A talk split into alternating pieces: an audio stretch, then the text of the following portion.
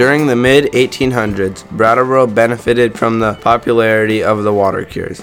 The two most famous were the Wesselhoeft and the Lawrence water cures on Elliot Street. Think of them as healthy, exclusive resort destinations for the rich and famous. Well known artists, authors, politicians, plantation owners, and even royalty from Europe attended the water cures. For little over a decade, the Wesselhoeft Water Cure was the most expensive and exclusive health spa in the country. The Wesselhoeft Water Cure began in the 1840s, and the Lawrence Water Cure was added in the early 1850s.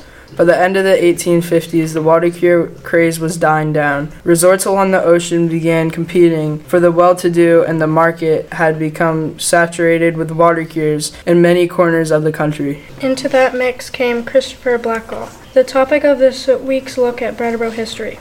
Blackall grew up in Albany, New York. As a teenager, he trained as an apprentice bookbinder and, at the age of 18, became the editor of one of the first newspapers advocating the prohibition of alcohol. In 1856, Christopher Blackall graduated from the Hydropathic Medical School in New York City.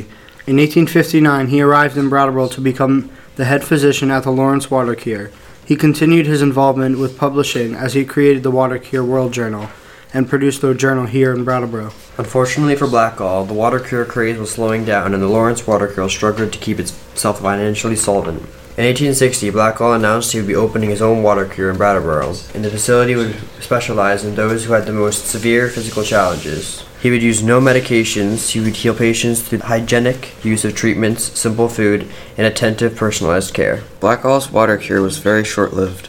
The Civil War began the same month the water cure opened and Dr. Blackall's water cure closed within the year. Dr. Blackall moved to Wisconsin in hopes of working at a water cure there, but the Civil War called him and he served as a surgeon for the duration of the war. After the war, Dr. Blackall became the secretary of the American Baptist Publication Society, and by 1867, he completely gave up his medical practice. Eventually, he was the editor of 34 Baptist publications, with a weekly circulation of 1.25 million. Blackall also wrote and published more than 100 Sunday school songs. Christopher Blackall lived to be 94 years old and was still working full time at the age of 86. Here's what he said when asked how he was able to keep so healthy at such an advanced age. If I have any secret of youth, it is hard work plus clean living. I believe in simple life. I don't have a taste for tobacco or liquor.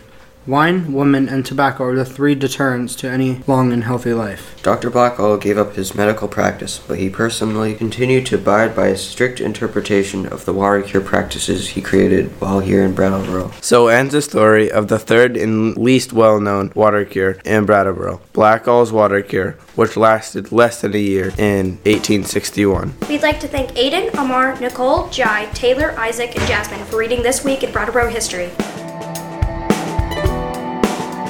Thank you for listening to the Brattleboro Historical Society podcast.